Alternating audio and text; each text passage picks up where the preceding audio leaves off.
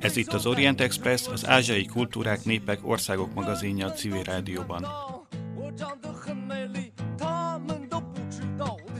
Üdvözlöm a hallgatókat, Salád Gergely vagyok. Kína jövőjével kapcsolatban két elképzelés jelenik meg a nyugati sajtóban. Az egyik szerint a távol-keleti nagyhatalom tovább erősödik, és néhány éven vagy évtizeden belül átveszi Amerika helyét a világ élén. A másik jóslat szerint az országnak olyan belső problémái vannak, hogy hamarosan gazdasági válságba zuhan, összeomlik, és a világ fő problémája nem a túl erős, hanem a túl gyenge Kína lesz. Mi itt arra keressük a választ, hogy milyen folyamatok zajlanak Kínában, mik az ország tényleges kilátásai. Mit jelent a kínai színezetű szocializmus új korszaka?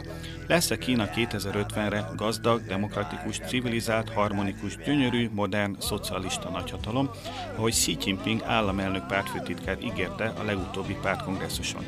És milyen hatással lesznek a kínai fejlemények a külvilágra?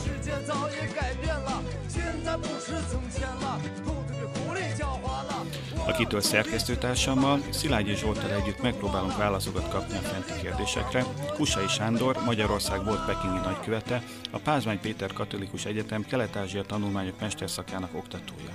Üdvözlöm! Mielőtt belevágnánk, egy személyes kérdés. Hogyan lesz egy szekhalmi születésű alföldi pedagógus gyerekből diplomata? És honnan jött a kínai szál? Tulajdonképpen véletlenül, meg a gyermeki naívságokán, én kilenc éves koromban olvastam egy könyvet, az volt a címe, hogy Táncol a kongresszus. Ez egy gyermekregény volt az 1815-ös Bécsi kongresszusról, és abban a diplomaták nagyon jó életet éltek, úgyhogy nekem is ehhez lett kedvem, és diplomata akartam lenni. És onnantól az egész iskolai tanulmányaimat, mindent én erre fűztem föl. És nagyon jó életet éltél végül? Nem. A diplo- azóta a diplomácia megváltozott. 1815-ben hercegek, princegek pesgős pohárral a kézben tébláboltak föl alá egész nap, és közben eldöntötték Európa sorsát. Ma a diplomaták ülnek mindenféle koszos, piszkos irodákban, sötétben, és agyalognak azon, hogy hogy oldjanak meg a különböző bürokratikus problémákat. Ez két teljesen másik diplomácia. A kínai szál meg úgy jött, hogy amikor én külügyminisztérium ösztöndíjasaként elmentem tanulni, akkor még Moszkvába a diplomáciát, akkor a külügyminisztérium az itthoni igényeknek megfelelően osztotta ki a szakokat és a nyelveket. És akkor a külügyminisztériumnak éppen Kínához volt szüksége diplomatákra, úgyhogy én megkaptam a kínait, és ezzel Kínát. Akkor ilyen értelemben ez egy véletlen tulajdonképpen, hogy Kínával foglalkozol, vagy? Hát az, hogy Kínával foglalkozom, az egy olyan véletlen, aminek én nagyon örülök. Ez az egyik legszerencsésebb véletlen az életemben. Igyekszem minél kevesebb véletlennel találkozni, vagy megengedni, hogy véletlenek legyenek az életemben, de ez egy olyan véletlen, ami tényleg megtörtént, és kifejezetten jól esik nekem, szerencsés. És mikor jártál először Kínában? Én először Kínába 1984-ben jártam, akkor hatodévesek voltunk az egyetemen, és gyakorlatra küldtek bennünket. Én 84-ben három hónapot töltöttem a Magyar Nagykövetségen Pekingben, mint gyakornok, mi egy fél évvel a végzés előtt, az egyetemi diploma előtt. Az volt az első benyomásom, már személyes benyomásom. És akkor hogyan nézett ki az ország? Gondoltad volna, hogy ez lesz belőle? 86-ban járunk, a reformok már elindultak, de azért még elég szegényes. Semmi nyoma nem látszott annak, hogy ez lesz belőle. Sőt, mondok egy megdöbbentő dolgot, akkoriban anyagi okokból úgy volt a legolcsóbb repülőjegy, a külügyminisztérium a gyakornokokat úgy küldte ki egy kettőnket egy kollégával Pekingbe, hogy Penyanon északkorán keresztül utaztattak bennünket, mert úgy volt legolcsóbb a repülőjegy, és bizony 1984-ben Penyan egy modern világváros volt Pekinghez képest. Ezt azért nehéz elképzelni de bizony így volt. Mercedes taxik jártak, és Volvo taxik, és szép színes 8-10-15 emeletes házak között voltak a hagyományos régi koreai épületek, amiket tudjuk, hogy a háborúban persze mindet lerombolták, tehát ezek újonnan épített épületek voltak, és az egy teljesen működő, európai jellegű város volt, tömegközlekedéssel és mindennel úgy, ahogy itthon megszoktuk, ehhez képest Peking az, Pekingbe akkor még egy ló által húzott lovaskocsik jártak. Hát később aztán ugye nagykövet voltál mind a két városban, mármint Pekingben állomásoztál, de Penyánt is megkaptad, akkor már nyilván nagyobb voltak a különbségek a két város között is. Ugye 2008 és 2014 között szolgáltál Magyarország nagyköveteként. Az első látogatásodhoz képest nyilván rengeteg változás történt Kínában és Pekingben. És mi volt az a változás, ami számodra mondjuk a legfontosabb, vagy a legnagyobb, vagy a legérdekesebb volt? A hatalmas anyagi fejlődés, urbanizáció, a városok, hogy Kína átlépett technológiailag tényleg a 21. századba, ez a változás számomra eltörpül ahhoz, ahogy az emberek viselkedése, a kínai társadalom, a kínai emberek szocializációja átalakult.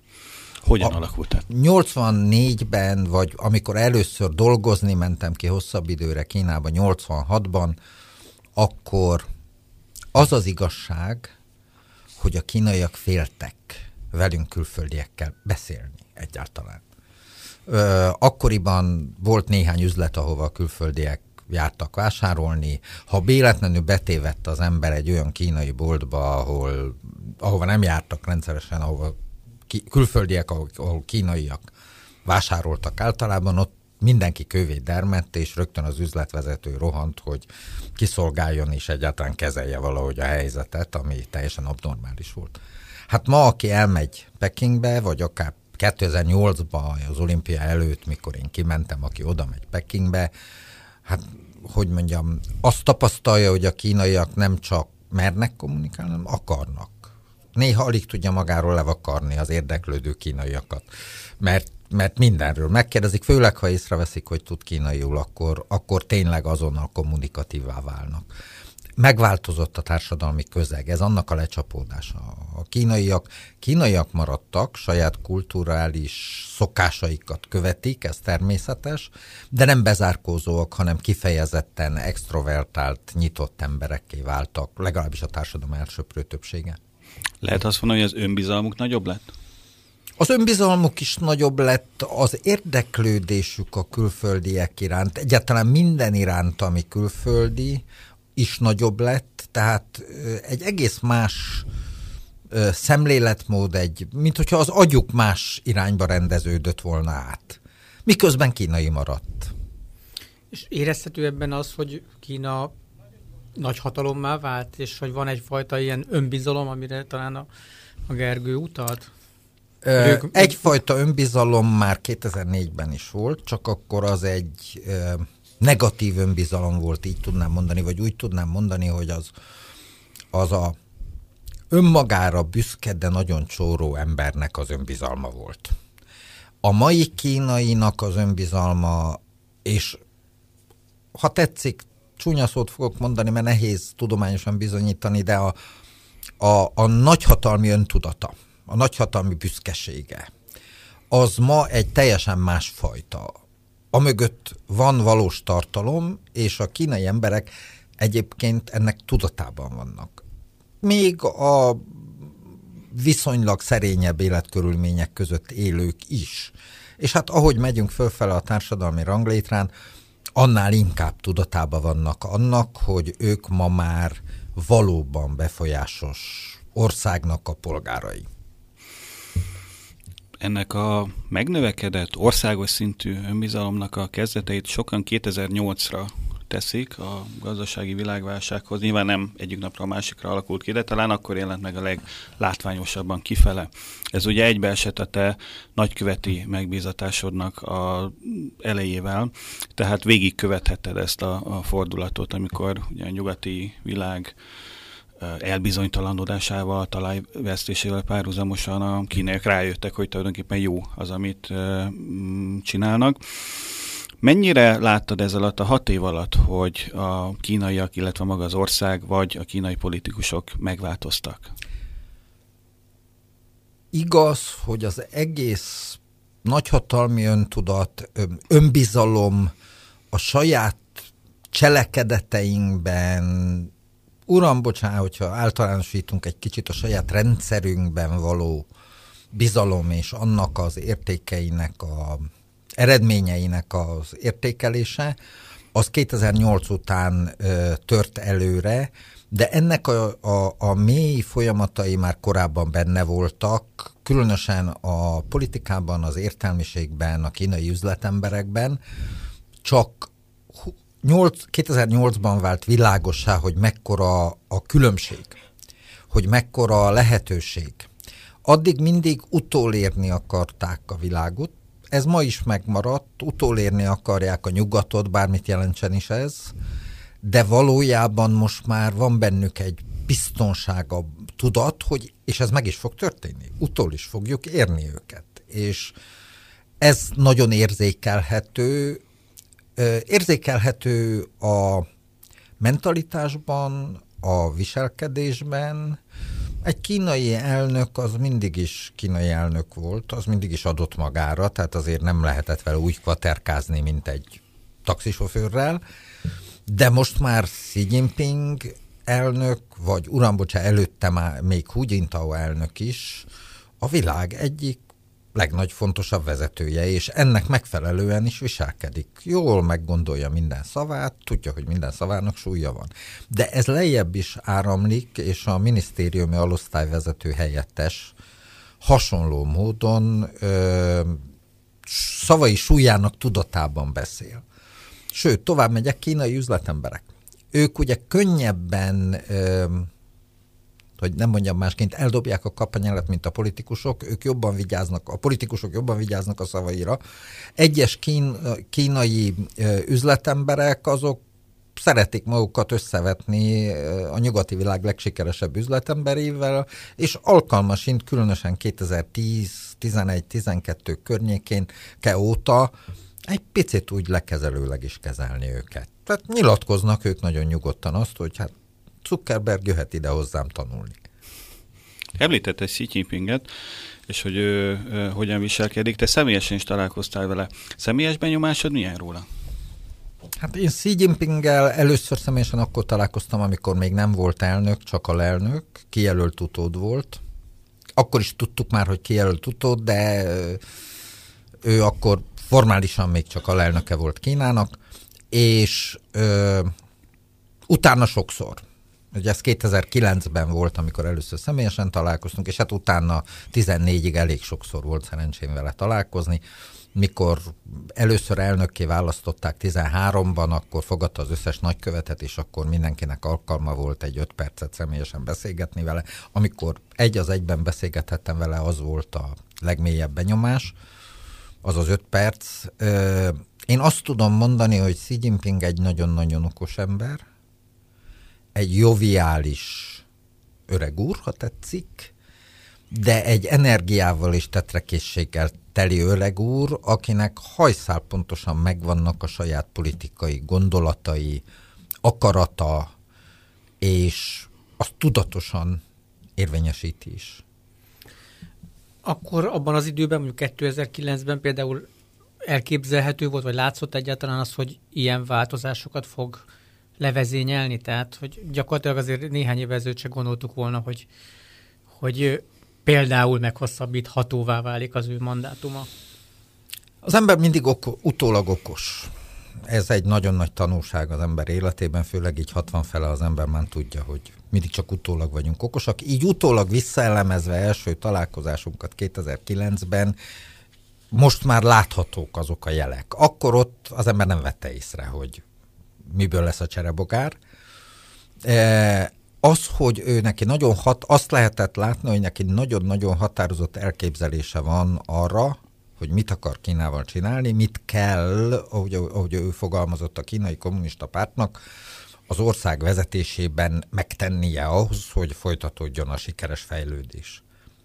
És ezt láthatóan akkor is már nagyon komolyan gondolta, most már látszik az is belőle, hogy meg van győződve arról, hogy az ő elképzelései helyesek.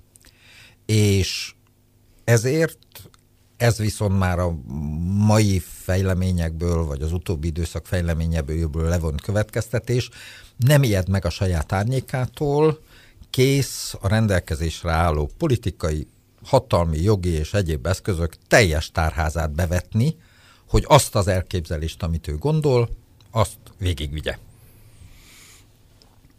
Igen, mert ehhez, ehhez muníció is kell, tehát nem, ehhez nem elég szerintem csak Kína elnökének lenni, hanem kell valami háttér is hozzá, hogy ezt végigvihes az ember, nem?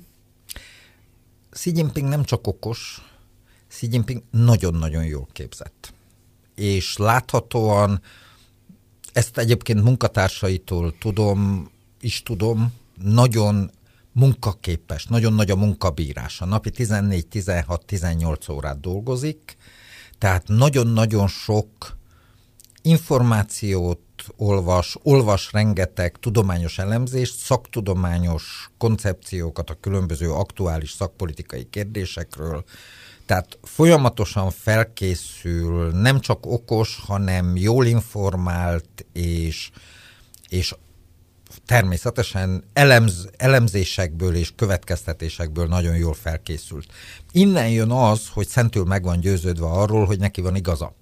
Tehát nem, nem egyszerűen arról van szó, hogy, hogy hatalmat akar, ő valójában a joviális, kedves bácsis stílusából adódóan részben úgy tűnik nekem, hogy a hatalom egy részét az tehernek érzi, viszont eszköznek tartja a céljai végrehajtásához. A hatalmat nem önmagáért szereti, vannak ilyen politikusok is, hanem neki céljai vannak, többek között az egyik célja nyilván az, hogy beírja magát Kína történelmébe. Ez részben már sikerült. Most már csak az a kérdés, amióta ugye a kínai politikában megjelent a Xi Jinpingi gondolat, mint koncepció, és ezzel Mao Zedonggal, Deng Xiaopinggel egy szintre került. Itt most csak az a kérdés, hogy ez így is marad-e, vagy pozitívból átvált negatívba. A kínai történelemben volt már ilyen, hogy valaki bekerült a történelembe, és a történelem majd utólag döntötte el, hogy ő most pozitív szereplőként van a történelemben, vagy kudarcos negatív szereplőként.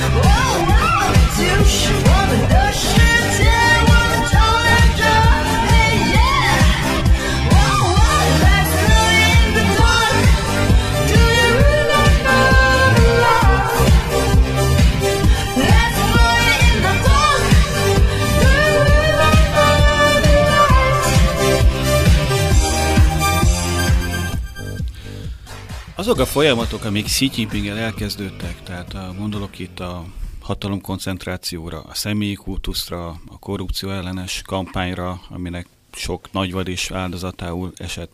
Ezek Xi Jinping személyiségéből fakadnak, vagy úgymond történelmi szükségszerűségnek tekintetőek, ezek az ő egyéni ambíciói, esetleg egy kollektív döntés született arról, hogy ilyen irányba megy el Kína?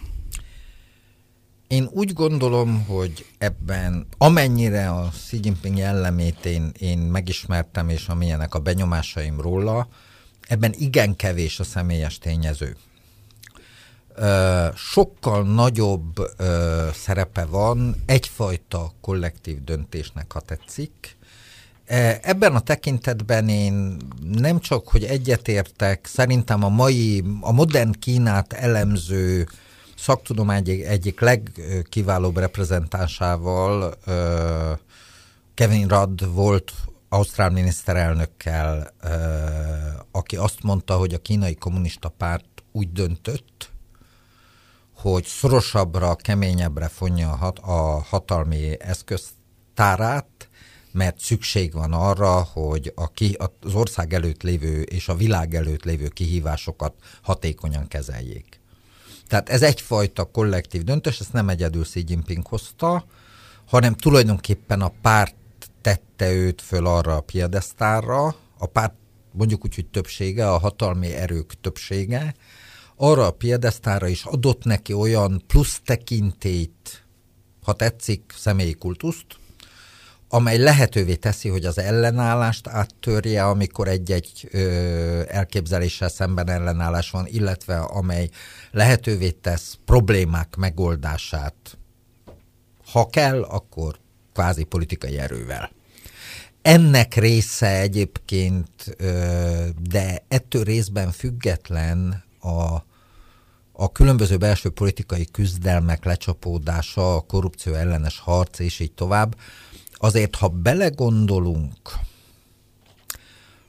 a kínai kommunista pártban a különböző személyi döntések előtt mindig voltak személyi küzdelmek, ennek hagyománya van a pártban, de csak csendben mondom, minden pártban szokott lenni. Van, ahol ezt nyíltan vívják, mint az amerikai pártokban, kongresszus előtti jelöltállító versenyeken. Van, ahol ezt kevésbé nyíltan, mint némely magyar pártban, a szobák hátterében, hátsó szivarfüstös szobákban boltolnak le dolgokat. A kínai kommunista pártban ennek egy kialakult történelmek egy sajátos rendszere, ahogy ők ezeket a hatalmi vitákat e, lezárják, és a kollektív vezetés időszaka, ami azért nagyjából 80-as évek második felétől indult a kínai kommunista pártban, az az időszakra is jellemző volt, ha belegondolunk, 1989-90-ben volt egy sorvezető, akit elmozdítottak, leváltottak, házi őrizetbe raktak, és így tovább, beleértve az akkori pártfőtitkárt is. De ha belegondolunk a 2002-es pártkongresszus óta, a kínai kommunista párt kongresszusán előtti évben a párt mindig bemutat, én úgy szoktam ezt cinikusan mondani, egy rituális áldozatot a hatalomváltás oltárán, általában minimum politikai bizottsági tagszintű emberekről szokott kiderülni ilyenkor, hogy korruptak és mennek börtönbe. Ugye 2002-ben ez kezdődött Chen Tung, akkori pekingi polgármesterrel és pártitkárral. Majd azóta, hogyha végignézzük, minden kongresszus előtt egy potenciálisan versenyképes, tehát továbbra is jelentős pozícióra esélyes politikai bizottsági tag bizony bukott, és a klasszikus dolog, ami miatt ilyenkor bukni szoktak, az a korrupció. Úgyhogy én ebben ilyen értelemben Xi Jinpingnél sarkalatos fordulatot nem látok, most sem történt más. 2012-ben Boszilai bukott, aki a Chungkingi pártitkár volt, az neomaoista irányzat vezetője, az új baloldal vezetője a pártban. Idén, illetve bocsánat, 17-ben, 17 tavaszán pedig Sun Zhengcai, szintén Chungking polgármester bukott, szintén ő, ő inkább úgy mondanám, hogy ő egy ö, technokratább irányzat híve volt, kisebb politikai súlyponttal. Ő is politikai bizottság tagja volt, és őről is kiderült, hogy korrupt a kongresszus előtti politikai küzdelmek során. Kisé cinikusan mondva, ez tényleg olyan, mint amikor ismerik azokat a filmeket, a hallgatók gondolom, az nagyon bár gondolom lehet, hogy a fiatalabbaknál nem, amikor a szigetenre kerül egy külföldi, és azt látja, hogy ott van egy vulkán, és a szigetlakók azok úgy nyugtatják meg a vulkánt, hogy időnként egy szép fehér ruhás szüzet bedobnak a for, forrongó vulkáni katlamba. Na, a kínai kommunista párt minden kongresszus előtt ö, lefolytatja a belső politikai és hatalmi küzdelmeket, és hát minden kongresszus előtt hát nem szép fehér ruhás szüzeket, hanem polbisztagokat dobnak be a katlamba, bemutatják azt a kötelező véráldozatot, amely a párt működtetéséhez szükséges. Csak a filmekben azért az a vulkán vége fel mindig ki törni, ez azért talán különbség a kínai politikával kapcsolatban, illetve különbsége, tehát használnak-e ezek az áldozatok, mennyire stabil a pártnak a hatalma? Nem tudjuk, természetesen soha semmi nem tart örökké semmilyen politikai struktúra, semmilyen párt és annak semmilyen hatalma nem tart örökké. Tehát nagy biztonsággal meg lehet jósolni, hogy előbb-utóbb a kínai kommunista párt jelenlegi formájú hatalmának is vége lesz. A, ha a kínai történelemből indulunk ki, azért ott voltak olyan dinasztiák, amelyek 300 évig uralták Kínát, volt egy olyan, amelyik majdnem 600 évig, tehát nagyon nehéz megmondani, hogy mikor lesz ez a, amikor már nem fog a kínai kommunista párt hatalmon lenni. E, azt én meggyőződéssel vallom, hogy a kínai kommunista párt hatalmát jelenleg semmi nem veszélyezteti Kínában, és ez nem csak azért van, amit a nyugati médiában, részben a magyarban is nagyon sokan annak tulajdonítanak, hogy a kínai kommunista párt nagyon elnyomja a társadalmat, Szerintem ennél sokkal differenciáltabb és sokkal összetettebb a történet. A kínai kommunista párt minden olyan erő, minden olyan törekvést, amely megkérdőjelezhetné a hatalmát, azt elnyom, ez igaz, de a másik oldalról kiépített az utóbbi néhány, két-három évtizedben olyan politikai szerkezeteket, amelyek képesek neki megmutatni a különböző konfliktusokat a társadalomban, az eltérő társadalmi érdekeket, a különböző csoportok érdekeit, és ezeket meg tudja jeleníteni, fölszínre tudja hozni, tudja ütköztetni, és ennek megfelelően tudja a politikáját alakítani. Tehát nem egyszerűen elnyomásról van szó, hanem azzal, hogy a, arról, hogy a kínai kommunista párt képes arra jelenleg, hogy a nagyon-nagyon differenciált, nagyon sokrétű kínai társadalmat irányítsa. Meg tudja jeleníteni az érdekeket, és olyan politikákat tud kidolgozni, amelyek a különböző társadalmi csoportok érdekeinek megfelelnek, azok azt elfogadják. És ez a kettősség részben az ellenfelek elnyomása, részben pedig az ellenfelek társadalmi bázisa kiszélesítésének megakadályozása. Ez az, ami stabilizálja. E, és ilyen értelemben valójában arról van szó, hogy a kínai kommunista párt hatalomgyakorlása, másrésztről az a politikai stratégia, amit elfogadtak, az megfelel Kína jelenlegi társadalmi viszonyainak.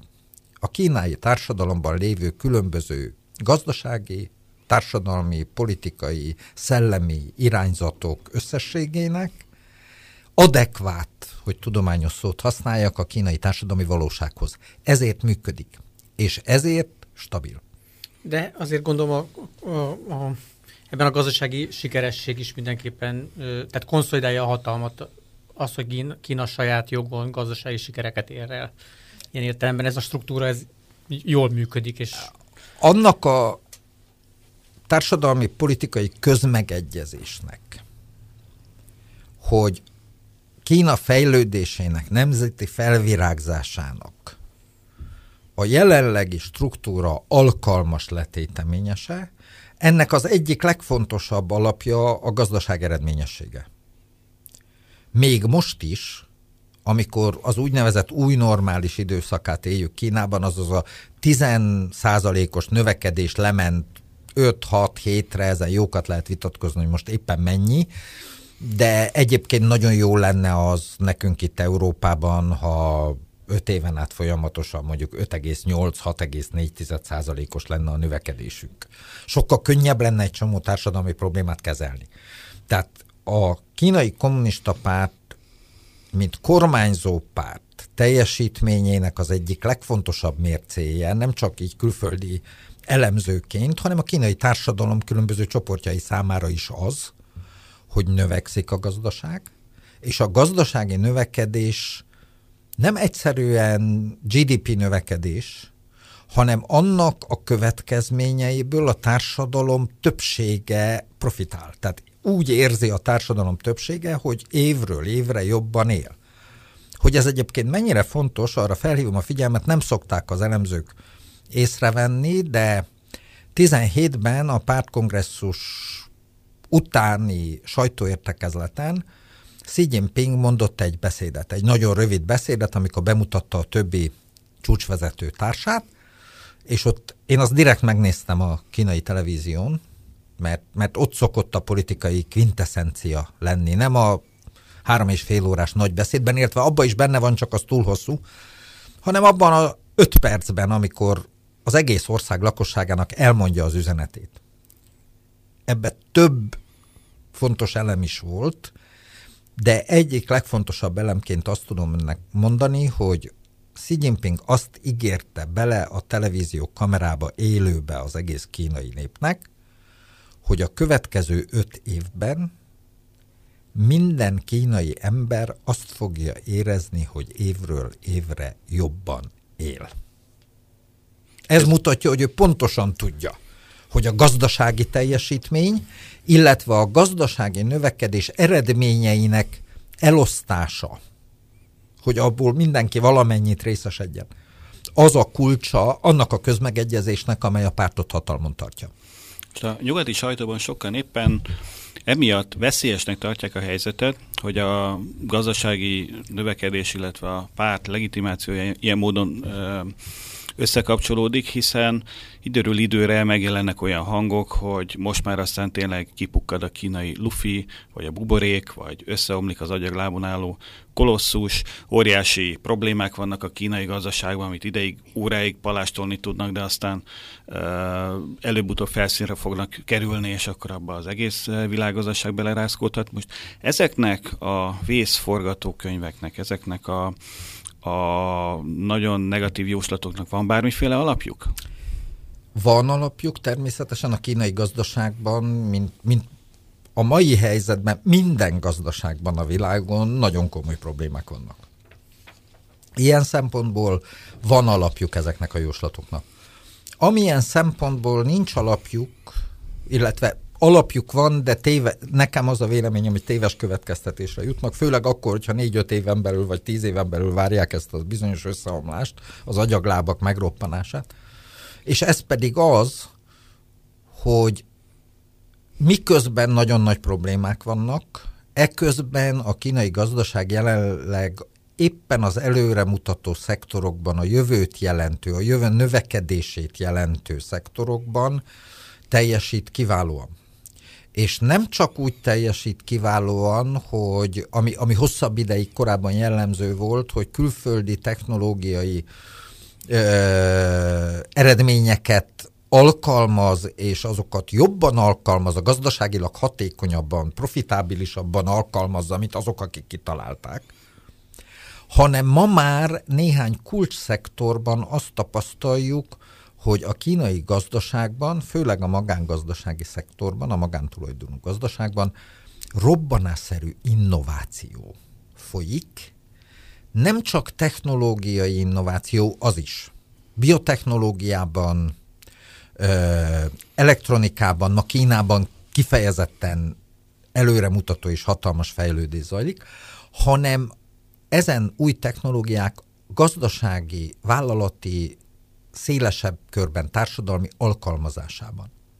Tessék belegondolni abba, hogy miközben mi itt Európában, vagy amerikai barátaink az Atlanti-óceán túloldalán még mindig hitelkártyákkal rohangálunk, meg bankkártyákkal, leolvasókhoz nyomjuk, és rettentően boldogok vagyunk, hogyha ö, paypass tudunk fizetni, nem kell még pint is nyomogatni, Ehhez képest ma Kínában, főleg a nagyvárosokban, egyre kevésbé lehet olyan üzletet találni, ahol készpénzzel lehet fizetni, az is rohamosan fogy, ahol bankkártyával lehet fizetni, mert egyszerűen a mobiltelefonnal fizetnek, a mobiltelefonnal zajlik a kínai gazdaságban a pénzforgalomnak ma már több, mint a fele. És ez egy óriási könnyebbség, ebben a világ előtt vannak 8-10-15 évvel ma, és ez azt is jelenti, hogy a gazdaságra visszatérjek az alapkérdésre, hogy a különböző pénzügyi operációk költségei csökkennek. Tehát így a kínai pénzügyi rendszer sokkal hatékonyabb, kisebb költséggel tudja kezelni a különböző pénzügyi folyamatokat, amiben van természetesen kockázat, hiszen ezeket is kontrollálni kell, máskülönben veszélyei vannak. Másik oldalról viszont ez az egyik olyan terület, ahol a kínai gazdaság áttörést tud elérni az úgynevezett digitalizáció, a digitális gazdaság. És ebben a kínaiak élen járnak. Én ezért nem értek egyet azokkal a nyugati elemzésekkel, amelyek, amelyek azt mondják, hogy mivel az acélipar turtemberési válságban van, ezért jaj, jaj, jaj, jaj, jaj, vagy az ingatlanpiac buborék van, ezért jaj, jaj, jaj, jaj, jaj, micsoda szörnyűség következik, mert egy okos gazdaságpolitika át tudja terelni a folyamatokat, a gazdasági folyamatokat, és ezek társadalmi következményeit át tudja terelni azokba a szektorokba, ágazatokba, ahol viszont jól halad. Ez egyébként a, kín, a Xi Jinpingi gazdaságpolitikának az egyik legnagyobb kérdése. Sikerül-e ez a művelet? Sikerül-e a régi gazdaságból átvinni Kínát a modern 21. századi új gazdaságba? Ez a strate- gazdaságpolitikailag ez az, amit ő megfogalmazott, hogy erre törekszik.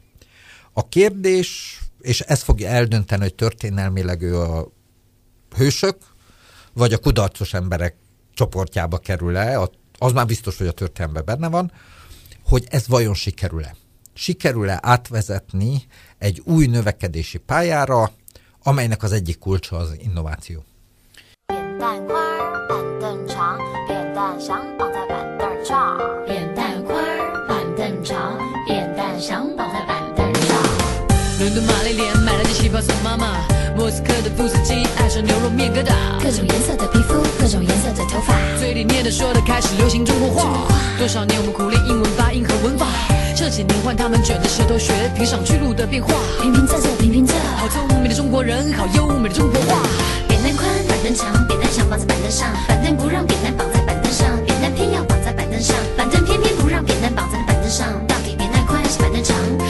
弟弟坡前坐。坡上卧着一只鹅，坡下流着一条河。哥哥说：空的河。弟弟说：河的鹅。鹅要过河，河要渡鹅，不知是那鹅过河还是全世界。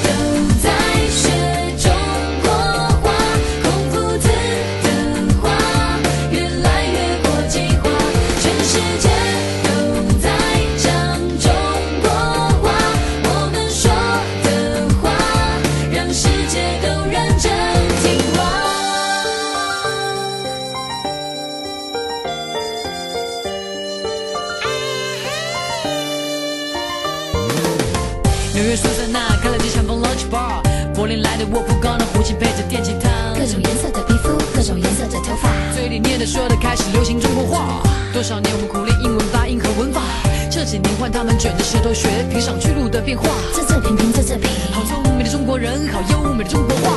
有个小孩叫小杜，上街打醋又买布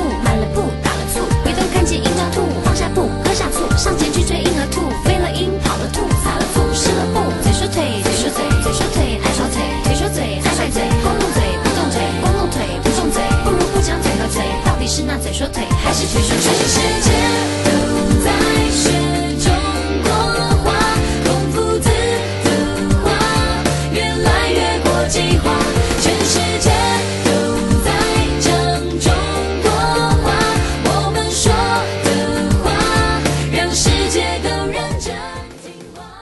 Reális veszély az, hogy a, hogy a kínai gazdaság ö, pontosan azért, hogy felemeltek több száz millió embert a középosztályba, elkezd a hazai piacra dolgozni, hogy ez, ez veszélyezteti-e valamilyen formában a, világot, vagy a világgazdaságot. Ugye ez kapcsolódva, amit az előbb mondtál, hogy a WeChatnek milliárdos felhasználói bázisa van, pontosan például a mobil fizetések kapcsán ö, látjuk ilyen szempontból piacvezetőek, de hogyha több millió ember otthon fogyaszt, akkor lehet, hogy más piacok már kevésbé válnak fontosak a kínaiak számára, és ez jelenthet valami fajta konfliktus.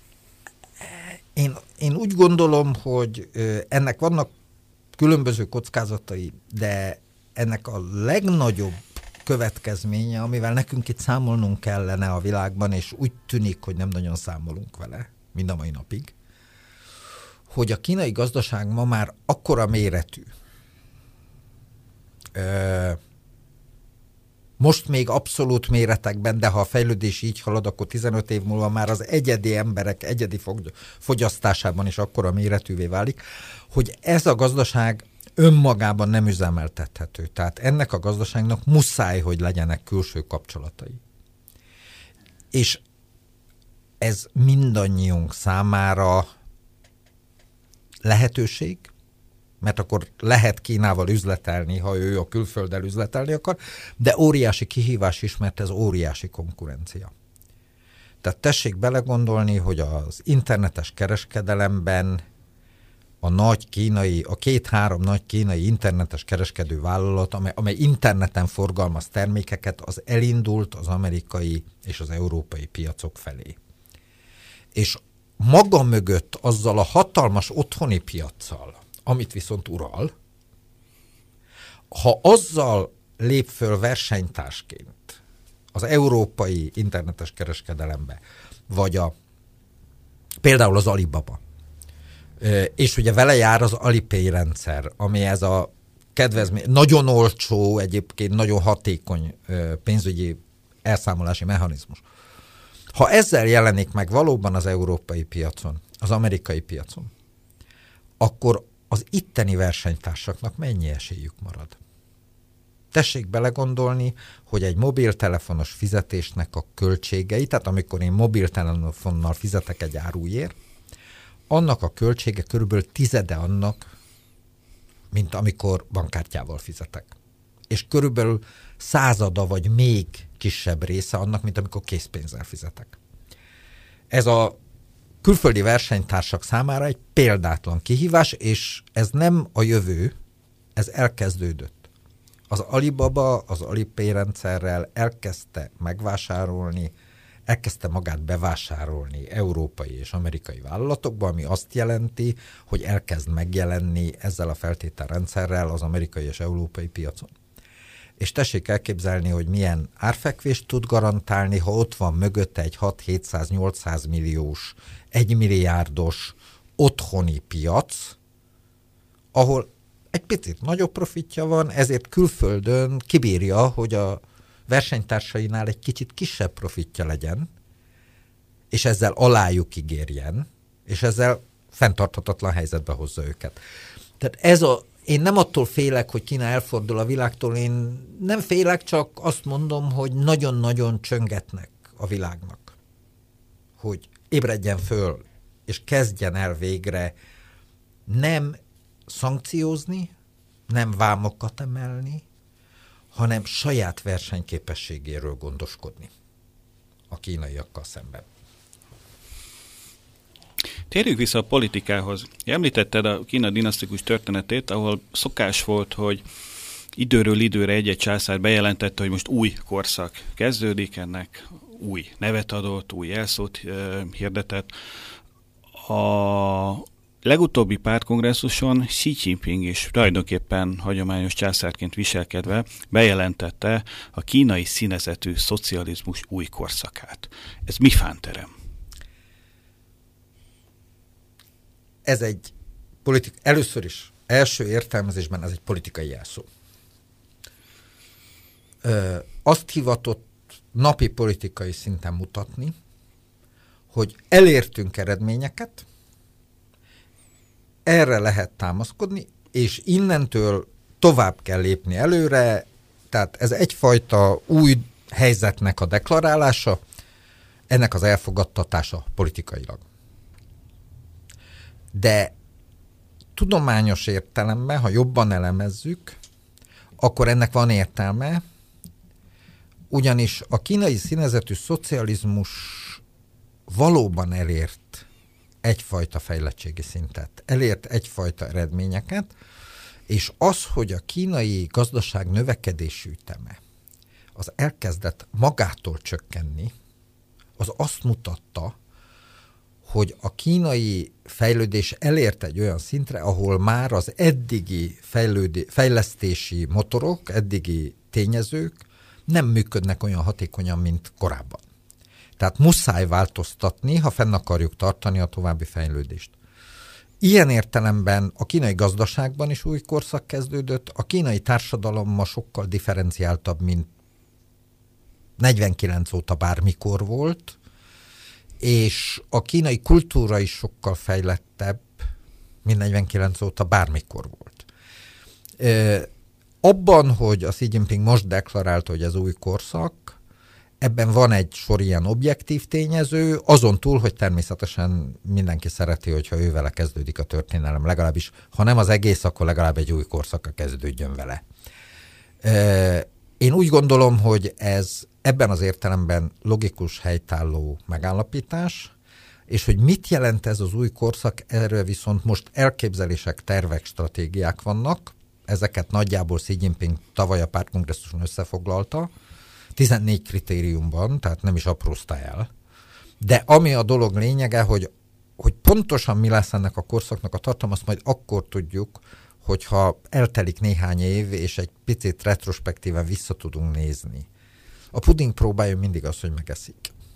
A kínai puding is így van ezzel, és egyenlőre a pudingot még főzik. Tehát most még nagyon-nagyon korai azt mondani, hogy, hogy ebből az új korszakból mi jó, mi rossz, ezt most még nagyon nehéz megítélni. Van két olyan probléma, amit elemzők mindig kiszoktak emelni Kínával kapcsolatban, mint destabilizáló, vagy a gazdasági fejlődést, vagy a kínai kormány sikerét veszélyeztető tényezőt. Az egyik a demográfia, a másik pedig a környezetnek az állapota. Ezekkel kapcsolatban van-e bármiféle megoldási javaslata a Xi Jinping féle vezetésnek? Elindult-e valami? a Xi Jinpingi vezetés mind a két területen a maga módján újat hozott. Aztán, hogy ez az új, amit elindítottak, ez eredményes lesz-e, ezt meg, ezzel megint ki kell várnunk, amíg működik. Ugye a demográfia terén az egyke politika leállítása, megszüntetése, az önmagában egy, egy fordulatértékű lépés. Először mert egy kínai vezetés a Teng Xiaoping által a 70-es évek végén elindított egyke politikához hozzányúlni. Fokozatosan három év alatt nyúltak hozzá Xi Jinpingék, ma már nincs egyke politika Kínában, ugyanakkor ma nem nagyon akarnak több gyereket a kínai fiatalok. Tehát hiába szűnt meg az egyke politika 2016. január 1 Ma gyakorlatilag azt tapasztaljuk, hogy az első évben volt egy kis születésszámnövekedés, de messze nem olyan, amit gondoltunk volna, és azóta csökken a születésszám növekedés, tehát a demográfiai probléma az továbbra is fennáll. Úgyhogy tulajdonképpen Xi Jinpingék nagyon burkoltan, de meghirdettek egy pozitív népesség ösztönző népesedés politikát, aminek szerintem egy-két éven belül, főleg városon nagyon határozott eszközeit fogjuk látni.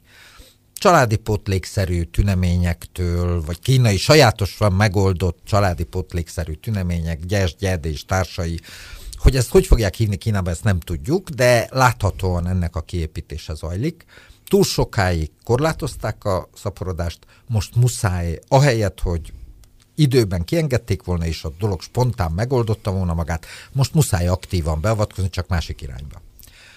Ami a környezetvédelmet illeti, az is egy hosszabb időszak, már 2012-ben megjelent az a gondolat a kínai kommunista pártban, hogy a környezettel muszáj csinálni valamit, mert olyan mértékben romlik, ami már veszélyes, nem csak politikailag egyébként társadalmi ára, következménye, rákos halálozás, és így tovább nem is győzöm sorolni, és gazdasági ára is túl nagy. Xi Jinping a 14 kritérium, amit az új korszakra fölhozott, csak szeretném jelezni, hogy ebből a 9. kritérium egy külön fejezet Xi Jinping politikai koncepciójába a környezet. a környezet helyreállítása, a környezet megoldása. Tehát erről is van koncepciója Xi Jinpingnek, és tett ez, ezen a területen egy nagyon kemény politikai ígéretet, öt éven belül a legsúlyosabb környezeti problémákat, tehát a környezeti válsághelyzeteket föl fogja számolni. Ez egy nagyon kockázatos ígéret, mert Kínában sok helyen, sok részén az országnak vannak súlyos környezeti problémák, és ezeknek a felszámolása nem olcsó. Tehát itt ő vállalt egy olyan politikai kötelezettséget, amit most már muszáj teljesíteni. Ez az, amit egyébként ugye a kínai szimbolikus politikai nyelvezetben mindig vannak ilyen gyönyörű kifejezések. Xi Jinping azt mondta, hogy a kínai városok fölött újra kék lesz az ég. Xi Jinping a már említett pártkongresszusi beszédében azt mondta, hogy Kína az évszázad közepére, tehát 2050-re nagyjából gazdag, demokratikus, civilizált, harmonikus, gyönyörű, modern, szocialista nagyhatalommá válik. Vég, így utoljára végigmennék ezeken a jelzőkön, hogy szerinted melyik fog megvalósulni? Gazdag lesz-e Kína? Kína gazdag lesz, nem az egész társadalom lesz egyformán gazdag, és ez nem attól függ, hogy a kommunista párt akarja vagy nem. A kínai társadalomban ma olyan gazdasági erők szabadultak el, tehát ez egy lokomotív, amely megy, megy, megy. Ezt már csak úgy nem lehet megállítani, úgyhogy Kína igenis gazdag lesz, de nem egyenlően lesz gazdag. Demokratikus lesz-e? Uh, ha én jól értettem Xi Jinpingnek a gondolatát, ő azt mondta, hogy demokratikus, de amikor a demokráciáról beszélt, akkor mindig szocialista demokráciáról beszélt. Magyarul nem liberális demokrácia lesz, hanem valószínűleg, ha csak nem történik valami nagy, nagyon nagy történelmi kisiklás, akkor Kína a jelenlegi rendszer fő keretein belül lesz demokratikusabb, mint most. És ezt ők úgy fogják hívni, hogy szocialista demokrácia civilizált, akármit is jelentsen ez? A kínai logikából adódóan ez a civilizált, ez azt jelenti, hogy magasan kulturált. Tehát a kínai civilizáció hagyományos elemeire támaszkodva a nyugati, a külföldi kultúra, tudomány eredményeit szakszerűen adaptálva, nem másolva, hanem adaptálva a, az ország kulturális, tudományos szintje, oktatási szintje az nagyot fog nőni. Ebben biztos vagyok. Tehát ez, amiben a leginkább biztos vagyok. Harmonikus. A harmonikuson, itt pontosan kell értelmezni, ez egy konfúciánus időkig visszanyúló terminus, ez a harmonikusság. Ez azt akarja jelenteni, hogy a társadalmi konfliktusokat, érdekütközéseket békésen képes lesz feloldani a kínai társadalom és a kínai politikai rendszer. Ez nem egyszerű. Ezt nem tudom, hogy biztosan sikerülni fog-e, hogy nem lesznek-e olyan konfliktusok, olyan ütközések a különböző érdekcsoportok, a társadalom különböző osztályai, rétegei között, amelyeket nagyon nehéz lesz feloldani. De a cél az ez, hogy egy olyan mechanizmust létrehozni, ahol a különböző érdekütközések, a vegyipar és a környezetvédők közötti érdekütközés például valamilyen egyeztetési mechanizmus útján békésen megoldódjon mindenki javára. Gyönyörű? A gyönyörű ez a környezetvédelem. Ez azt akarja jelenteni, hogy Kínának sikerül az, amit valljunk be, még egyetlen társadalomnak sem sikerült az emberiség fejlődése során, nekünk sem most, hogy az ember a társadalom és a természet viszonyában olyan struktúrákat teremtsen, ahol az emberi társadalom nem a természeti környezetek kárára fejlődik, erősödik, nő az emberek életszínvonala. Én nekem ez iránt van a legnagyobb kétségem, de ez definíció kérdése, hogy mit értünk azon, hogy gyönyörű. Ez olyan, mint amit az előbb említettem, hogy a kínai nagyvárosok között kék lesz az ég. Mit jelent a kék ég? Hogyan definiáljuk légszennyezettségi mutatókban? Sok múlik ezen. Van még két jelzőnk, modern és szocialista. Hát a modern az természetes, az adódik. A, a Kína tulajdonképpen Teng Xiaoping óta folyamatosan modernizálódik, elképesztő tempóban modernizálódik. Tehát sem Kína, de az emberiség története pedig nem nagyon volt sok ország, amely egy-másfél generáció alatt jutott volna el a 19. század elmaradottságából a 21. század közepes fejlettségébe. Ez egy óriási ugrás, ebben majdnem biztos, hogy jelentős eredmények lesznek. A szocialista pedig azt akarja jelenteni, hogy nem lesz nyugati típusú piacgazdaság, nem lesz nyugati típusú társadalmi szerkezet, és nem lesz nyugati típusú politikai rendszer, hanem egyfajta közösségi motivációjú gazdasági, társadalmi, politikai struktúra lesz. Én hajlok arra, hogy ennek van lehetősége, de az a szocialista Kína, az biztosan nem olyan lesz, mint a mai Kína. És végül még egy szó, nagyhatalom, itt ezt máshol ki is fejti bőven Xi Jinping, hogy össznemzeti erőben és nemzetközi befolyásban első lesz a világ országai között. Ahhoz, hogy ez ne következzen be, ahhoz nagyon-nagyon el kell rontani a Kínának a kínai vezetésnek, de az egész társadalomnak az ő fejlődését. Tehát most egy olyan sinem vannak, amely ide vezet, hogy ez ne történjen meg, ahhoz nagyon nagy hibákat kell elkövetniük, mert ez meg fog történni. Az, hogy az első, vagy egyike az elsőknek, ezt nagyon nehéz megmondani, mert ez itt sok múlik azon, hogy a többiek mit csinálnak. És ezt nem tudjuk ma még előre mondani. Kína egyike lesz. 2050-re biztos, hogy Kína egyike lesz a világ vezető nagyhatalmainak. Hogy az első vagy a második, ez már majdnem mindegy. Köszönjük szépen, megköszönöm Kusai Sándornak, hogy vendégünk volt, illetve köszönöm Szilágyi Zsolt szerkesztő kollégámnak és Ujás Csenge másik szerkesztő kollégámnak, hogy közreműködött a műsor elkészítésében, és a hallgatóknak pedig köszönöm szépen a figyelmet. Viszont hallásra.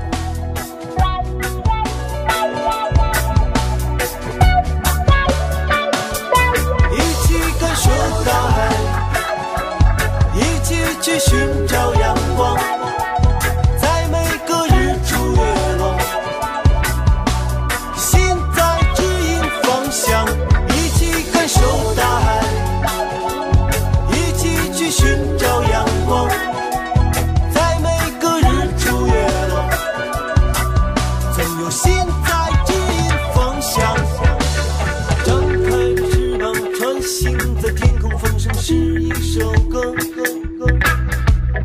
经过了江河，经过了山谷，云彩飘过我肩膀。又是秋天，又一个秋天，候鸟都飞向南方。一颗自由的心，带领着他们去往心里的地方。